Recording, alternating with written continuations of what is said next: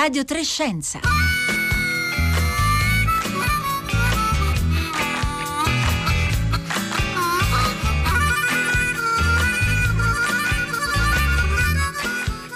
Mercoledì 2 dicembre, buongiorno da Paolo Conte, benvenuti a Radio Trescenza. Dunque, da, da ieri la Terra è un po' più sorda quel grande orecchio puntato verso il cielo che era il radiotelescopio di Arecibo nell'isola di Porto Rico è collassato su se stesso. Nei giorni scorsi si era molto parlato delle gravi condizioni in cui versava l'intera struttura che fino al 2016 era stato il più grande strumento per lo studio del cielo nelle onde radio. Un disco eh, enorme, 305 metri di diametro, sormontato da una piattaforma di 900 tonnellate sospesa nel vuoto a 150 metri di altezza, in cui alloggiavano proprio i sistemi riceventi. E a sorreggere questa piattaforma aerea c'erano robusti cavi d'acciaio che partivano da tre torri in cemento armato. I segni del tempo però si erano fatti sentire e così uragani, terremoti avevano indebolito alcune strutture portanti e un paio di incidenti avvenuto quest'anno, l'ultimo è stato a novembre, avevano ulteriormente lesionato lo strumento. E invece ieri, mentre stava ancora, pensate, circolando una petizione che chiedeva di salvare il radiotelescopio, è arrivata la notizia che la piattaforma aerea è crollata proprio sul disco eh, danneggiandolo in modo irreparabile. E allora oggi ripercorreremo la storia del radiotelescopio di Arecibo eh, che anche grazie ad alcuni film e telefilm era diventato una delle icone più celebri dell'astronomia contemporanea, al pari del telescopio orbitante Hubble o delle sonde Voyager. Aspettiamo le vostre domande, le vostre osservazioni, i vostri ricordi al 335 56 34 296.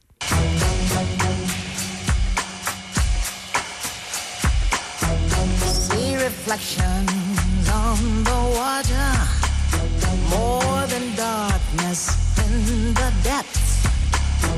See him surface in every shadow. On the wind,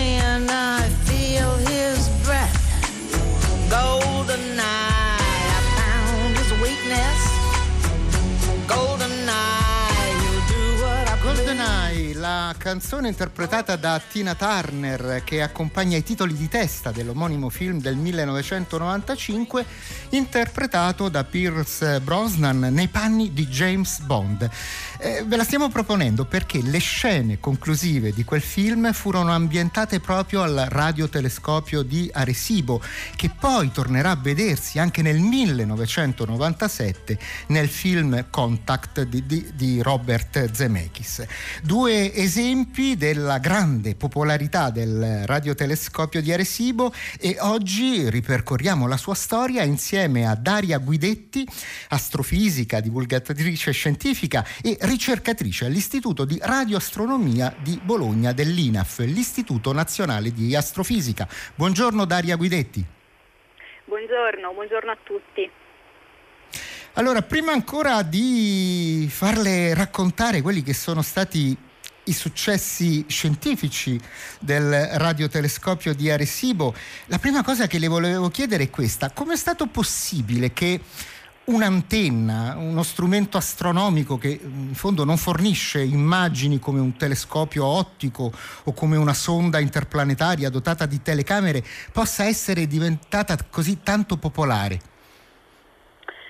Allora, effettivamente, come ha detto lei, il radiotelescopio di Arecibo non sarebbe potuto diventare famoso al grande pubblico per le immagini che ha prodotto dell'universo, come è successo appunto per il telescopio spaziale Hubble. E questo perché i radiotelescopi osservano un universo invisibile fatto di onde radio, appunto, che i nostri occhi non possono vedere e che poi viene reso visibile tramite delle operazioni di calcolo, producendo per esempio immagini in falsi colori, che però esteticamente non sono paragonabili alle fotografie scattate dai telescopi ottici. Diciamo che il radiotelescopio è diventato famoso al pubblico, ma oserei dire che è diventato un mito, perché è davvero il caso di dirlo, per altri motivi. Prima di tutto per le sue dimensioni, perché per 53 anni ha detenuto il primato di parabola più grande del mondo, con il suo diametro di 305 metri. È stato sorpassato nel 2016 dal radiotelescopio cinese FAST, che ha un diametro di 500 metri. Poi sicuramente è diventato molto famoso perché nel 1974 è stato usato per trasmettere il primo messaggio radio destinato a ipotetici extraterrestri, il famoso messaggio di Arecibo, che magari non tutti sanno esattamente cosa sia, ma l'avranno senz'altro sentito nominare.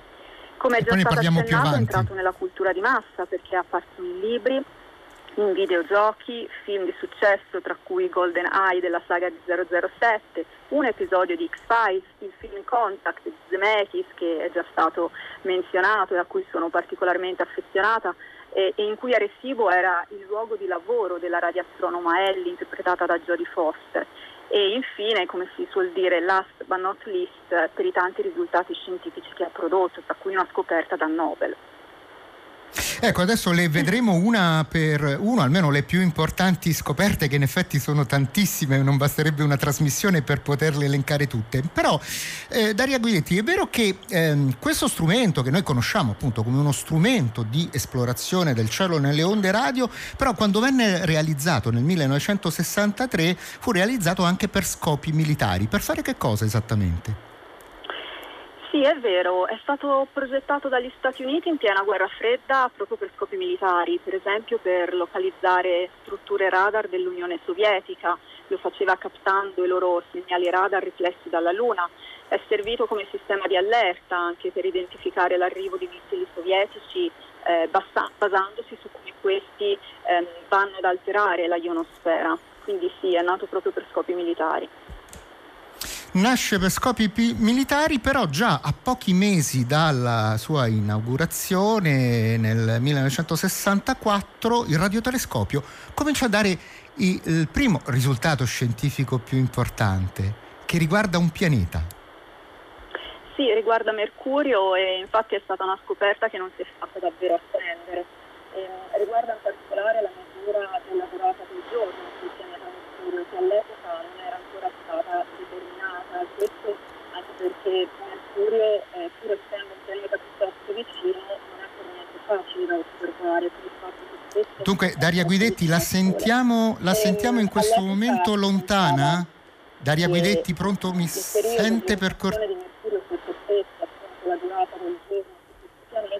Pronto Daria Guidetti? Cioè allora sarà credo credo opportuno provare a richiamare eh, Daria Guidetti che appunto ci stava raccontando come appunto uno dei primi importanti risultati fu eh, la scoperta che il periodo di rotazione di Mercurio eh, non era di 88 giorni come era stato inizialmente stimato, ma di soli 59 giorni. Questo per, perché ovviamente l'antenna poteva essere usata non solo per captare segnali, ma anche per poterli eh, rilanciare nuovamente eh, nello spazio e quindi eh, puntando opportunamente la superficie di Mercurio si era in grado di eh, appunto poter stimare anche quella che era la eh, rotazione di questo corpo. Vedremo che appunto ci sono state nel corso della storia gloriosa della della gloriosa storia scientifica di questo radiotelescopio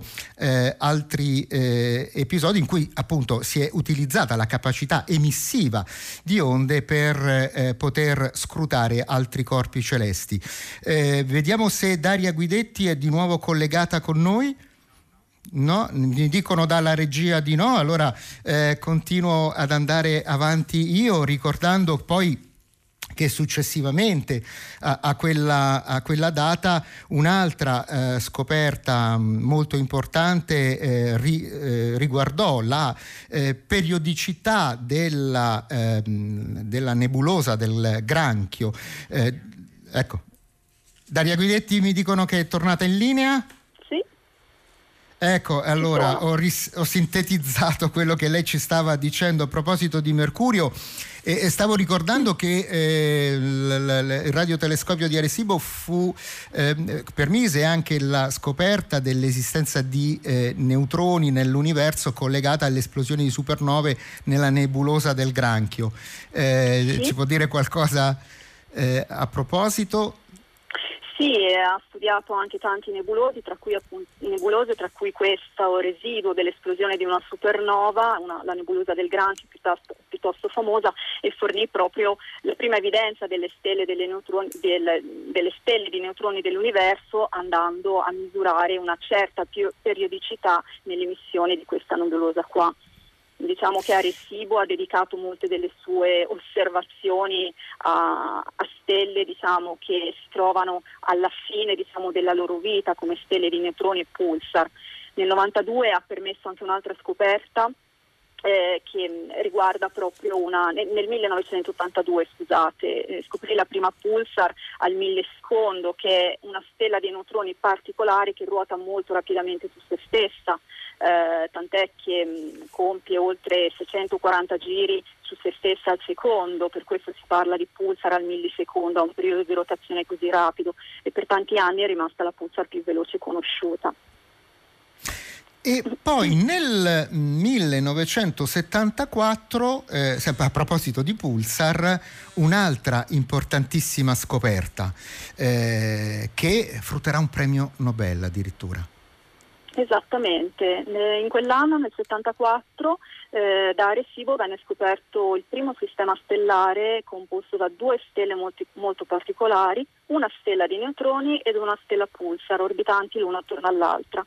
E queste due stelle che abbiamo appena menzionato sono davvero molto particolari perché sono due cadaveri, sono quello che rimane eh, dell'esplosione di una stella molto più grande del Sole alla fine della sua vita sono stelle molto molto dense, diciamo un sole e mezzo eh, concentrato in 15-20 km di diametro. Se prelevassimo un cucchiaino di queste stelle e lo pesassimo qui sulla Terra, beh, peserebbe quanto l'umanità intera. Quindi mh, Arecibo scoprì due stelle molto piccole, densissime, a breve distanza l'una dall'altra e in questo sistema la forza di gravità in gioco è enorme e questo fa sì che sia un, un, ottimo laboratorio per testare la relatività generale di Einstein e infatti lo è stato perché eh, le osservazioni di queste due stelle al passare degli anni hanno mostrato che le stelle ruotano sempre più velocemente l'una intorno all'altra e in un'orbita sempre più piccola che va restringendosi. È un cambiamento molto piccolo, però comunque riusciamo a misurarlo e si pensa che questo cambiamento sia dovuto al fatto che il sistema sta perdendo energia sotto forma di onde gravitazionali e proprio secondo quanto previsto dalla teoria di Einstein. Però all'epoca non si sapeva ancora che queste onde gravitazionali esistessero davvero perché di fatto sono state scoperte nel 2017.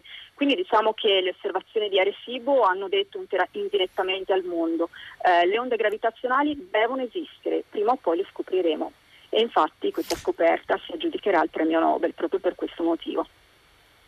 E eh certo, dunque una prima verifica delle eh, predizioni della relatività einsteiniana. Eh, Daria Guidetti, rimaniamo ancora nel 1974 perché il 16 novembre di quell'anno, come lei ci ricordava all'inizio, il radiotelescopio conosce un impiego del tutto particolare.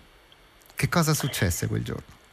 Davvero, quel giorno venne praticamente utilizzato, usiamo una metafora, come telefono per trasmettere un messaggio ad una qualche forma di vita extraterrestre.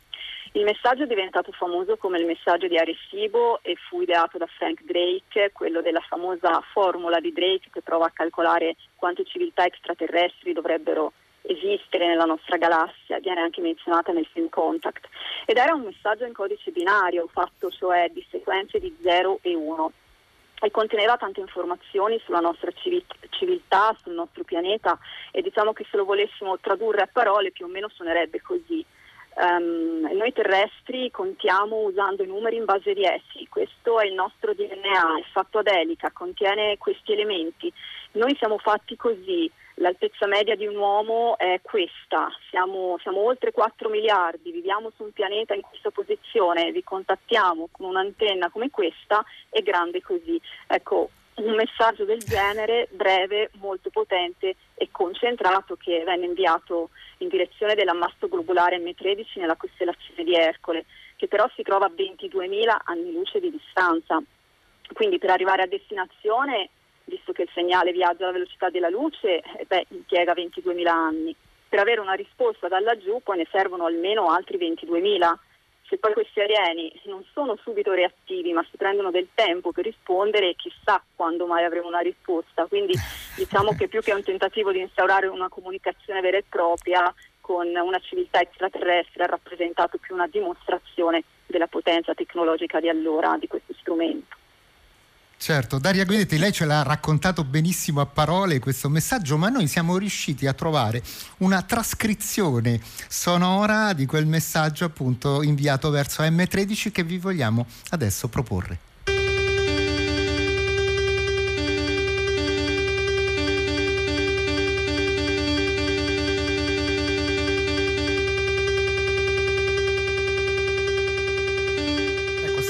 Trasformando eh, un eh, messaggio in codice binario, quindi costituito da zeri e da uni, ehm, in, in, suoni. E sicuramente questo eh, favorì molto la notorietà del, del, del radiotelescopio di eh, Arecibo. a proposito di eh, capacità emissiva, del, del, dello strumento. Eh, ricordiamo anche, Daria Guidetti, che prima ancora che le sonde interplanetarie in viaggio verso i pianeti esterni, eh, dovendo attraversare la fascia degli asteroidi tra Marte e Giove, ci regalassero in qualche modo le prime immagini di questi eh, corpi vaganti appunto in quella regione dello spazio, il radiotelescopio di Arecibo ci aveva già dato, potremmo dire, un assaggio di quelli quelli, eh, di quella che è la forma, la struttura morfologica degli asteroidi. Esatto, nel 1989 il radiotelescopio di Arecibo ha prodotto la prima immagine radar di un asteroide eh, in tre dimensioni, che poi era l'asteroide Castalia, un piccolo sasso da un chilometro e mezzo di, di dimensioni ed è un oggetto Near Earth Objects, ovvero uno di quegli oggetti che hanno un'orbita vicina a quella della Terra e infatti eh, Arecibo lo osservò ehm, quando l'asteroide passò a meno di 6 milioni di chilometri da noi, che sembrano tanti 6 milioni di chilometri, ma in realtà in astronomia sono pochi e ne venne fuori una forma molto particolare. L'asteroide ha una forma diciamo a scamorza che poi è stata interpretata come dovuta all'unione di due pezzi distinti, mm, cioè due asteroidi più piccoli che evidentemente si erano scontrati e poi sono rimasti attaccati. Eh, quindi queste osservazioni sono servite a capire che gli asteroidi possono andare incontro a collisioni di questo tipo e da allora ne sono stati scoperti altri con questa forma doppia e probabilmente con un passato analogo in fatto di collisioni. Tra l'altro sono state fondamentali anche le osservazioni radar di Arecibo di asteroidi potenzialmente pericolosi per la Terra, quelli che incrociano l'orbita terrestre e che hanno dimensioni tali da dover essere monitorati perché se ci impattassero potrebbero causare danni seri. Ecco, poi ci sono state anche eh, scoperte, venendo ad anni più eh, recenti, eh, che hanno riguardato i primi pianeti extrasolari. Siamo nel 1990, che cosa succede? Eh, succede che Arecibo ha permesso la scoperta di due dei primi esopianeti attorno ad una stella pulsar, di nuovo, anch'essa scoperta due anni prima proprio da Arecibo. Ehm, diciamo che oggi conosciamo oltre 4.300 esopianeti confermati, tantissimi devono essere confermati. Eh, quindi la scoperta di un nuovo esopianeta oggi non è più una notizia che fa scoop perché ormai ci siamo abituati, però prima del 92 non eravamo mica così certi che gli esopianeti esistessero realmente, quindi questa scoperta è stata un altro tassello importante nella storia di, di Arecibo, di questo radiotelescopio. Qui continuano ad arrivare al 335 56 34 296 tantissimi messaggi, molti ovviamente eh, ricordano il progetto eh, SETI il progetto appunto di ricerca eh, di vita extraterrestre eh, appunto connesso al messaggio che era stato inviato nel 1974 dal radiotelescopio di Arecibo verso l'ammasso globulare eh, di Ercole. Ma sono eh, in in, in tanti, Daria Guidetti, a eh, chiederci anche ehm, del, mh, della scoperta che era stata fatta nel 2004, addirittura i nostri ascoltatori sono molto precisi, di una sorgente radio SHGB02 più 14A che sembrava una possibile fonte eh, extraterrestre intelligente. Eh, sembra che appunto questa sorgente radio sia stata osservata più volte e chiedono a lei eh, se abbiamo degli aggiornamenti in merito a questa che è stata un'altra delle scoperte del radiotelescopio di Arecibo. Eh, purtroppo devo dare una risposta un po' deludente perché effettivamente diciamo, eh, questo sorgente radio secondo alcuni potrebbe essere tra i candidati migliori come risposta al messaggio di Arecibo. E fu anche annunciata ecco, dal progetto SETI che è il progetto di ricerca di civiltà extraterrestri, un progetto di ricerca serissimo, um, però di fatto fu annunciata anche dal SETI con grande cautela e diciamo che potrebbe trattarsi di un segnale spurio, cioè legato a interferenze, a un problema tecnologico, al rumore di fondo, quindi purtroppo devo dare questa risposta. Siamo ancora in attesa di una risposta al messaggio di Arecibo che tra l'altro ecco questo segnale, ora il radiotelescopio purtroppo è andato distrutto, ma questo segnale sta continuando il suo viaggio nello spazio, si trova a 46 anni luce da noi e chissà che prima o poi non arrivi davvero una risposta. Sono anche in tanti, Daria Guidetti, eh, a chiederci invece proprio del eh, radiotelescopio da 500 metri di diametro entrato in funzione, come lei ci ricordava, ehm, nel 2016 in Cina. E eh, ad esempio Sauro da Bergamo ci dice ma questo strumento eh, è già eh, operativo, sta già producendo eh, risultati scientifici o ehm, abbiamo delle informazioni sulla, sulla sua attività? Sì, assolutamente, sta già lavorando, è entrato in funzione nel 2016, tra l'altro ha una struttura molto simile a quella di Aresibo perché è stato costruito in una cavità naturale e per esempio sta studiando, le abbiamo già nominate, le pulsar al millisecondo, tra l'altro nel 2018 eh, ne ha scoperta una con un periodo di rotazione di circa 5 millisecondi, quindi mh, è, sì assolutamente è attivo. Sì.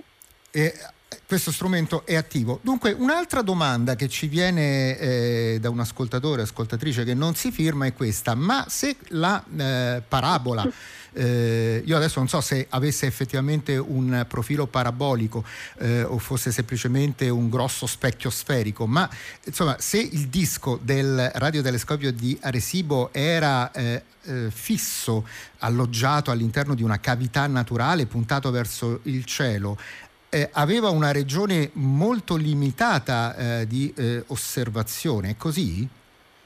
Ma sì, allora è un radiotelescopio che appunto è, si definisce di transito, cioè non un radiotelescopio che può puntare una sorgente e inseguirla nel suo movimento eh, nel nostro cielo, quindi osservava in realtà una buona eh, diciamo, porzione di cielo, però osservava il cielo che transitava sopra e tra l'altro il superriflettore che è quello caduto, eh, che è precipitato sulla parabola ieri, era dotato comunque di un certo movimento in modo tale che potesse radiotelescopio intercettare dei segnali riflessi anche da direzioni diciamo un po' differenti dalla superficie sferica, quindi da, in modo da ricevere segnali provenienti da diverse porzioni di, di ciele. Diciamo che ehm, il telescopio poteva osservare qualsiasi regione di cielo entro un angolo di circa 40 gradi rispetto allo zenith che è il punto più alto, il punto sopra la sua testa, diciamo così. Daria Guidetti, allora, eh, una bella porzione comunque. Allora, intanto eh, grazie, grazie per eh, essere stata con noi eh, e averci raccontato insomma, la storia di questo eh, telescopio. Sono in molti oggi a ricordare che appunto perdiamo veramente una, una icona importantissima dell'astrofisica contemporanea. Ricordo, Daria Guidetti è astrofisica, divulgatrice scientifica, eh, studia, ehm, ehm, porta avanti le sue ricerche all'Istituto di Radioastronomia Astronomia di Bologna dell'INAF, Istituto Nazionale di Astrofisica. Continuate a scriverci al 335 56 34 296.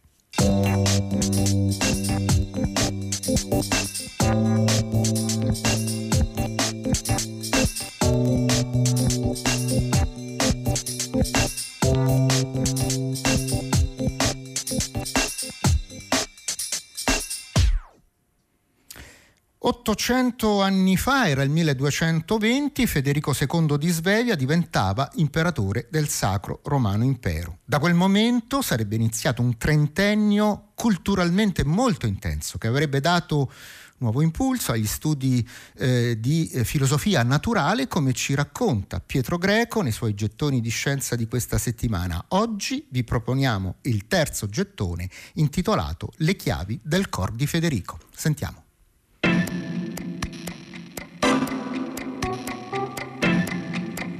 Gettoni di scienza. Federico II di Svevia raccontato da Pietro Greco. Dante Alighieri dirà di Pier delle Vigne che possedeva ambo le chiavi del cor di Federico. Sì, perché Pier delle Vigne era il principale collaboratore, il braccio destro, insomma, eh, di Federico II, re di Sicilia e imperatore del Sacro Romano Impero. Pier delle Vigne era un politico eh, esperto, tanto in diritto quanto in letteratura, così che Pier possedeva sia la chiave del diritto sia la chiave della cultura letteraria, del cuore peraltro estremamente accogliente del sovrano svevo normanno. Tuttavia Dante, anche il grandissimo Dante, il poeta della scienza, dimentica che c'era una terza chiave capace di aprire un'altra delle porte, forse la principale del cuore di Federico la chiave della porta che spalanca per la prima volta in Europa alla scienza. Non utilizzeremo le prime due chiavi, non vi parleremo degli uomini sapienti e colti che affollano la corte itinerante di Federico dopo il suo ritorno nel 1220 in Sicilia che si occupano di diritto e di letteratura. Vi parleremo solo della terza porta e del terzo andro affollata di eh, numerosi filosofi naturali. Qualche nome: Giovanni da Palermo, Domenico Ispano, Teodorio di Antiochia, Guido Bonatti da Forlì, tre filosofi astronomi e matematici ebrei e soprattutto Michele Scoto. Molti sono i nomi che non abbiamo citato e non possiamo citare. Vale la pena però sottolineare che queste persone sono di provenienza la più diversa, vengono da tutte le parti del bacino del Mediterraneo, anche del nord Europa. Vengono dall'Europa occidentale, dal mondo bizantino, dall'Africa e dal Medio Oriente. Sono di ogni credo culturale, proprio come accadeva alla corte di nonno Ruggero, Ruggero d'Altavilla. Quella di Federico è una corte dove regna la tolleranza, dove viva la contaminazione culturale. La sua idea è quella di fare di Palermo una capitale della scienza come era stata Baghdad e prima ancora Alessandria d'Egitto.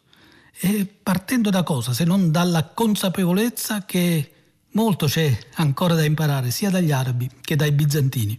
Aggiungete a questa corte una biblioteca strepitosa che consente di tradurre per la prima volta direttamente testi dal greco in latino uno zoo ricca di ogni animale conosciuto e soprattutto una voglia di interrogare la natura. Capirete quanto pesasse la terza chiave del cor di Federico, ma nel terzo andro di quel cuore c'è lui stesso, Federico che si accinge a diventare il primo scienziato naturale d'Europa.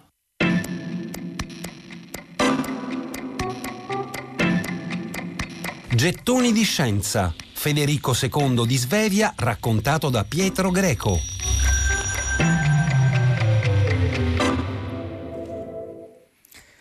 Domani e dopodomani gli ultimi due gettoni di scienza di Pietro Greco eh, dedicati a Federico II di Svevia, ma li trovate pubblicati già tutti e cinque proprio nell'apposita pagina di Radio Trescenza.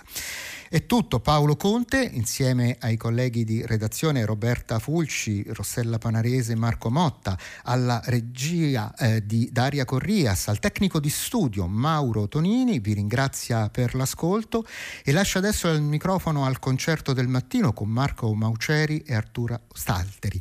Buona prosecuzione con i programmi di Radio 3.